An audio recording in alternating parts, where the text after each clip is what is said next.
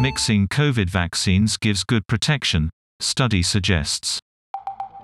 Any combination of Pfizer or AstraZeneca for first and second doses works, a study suggests.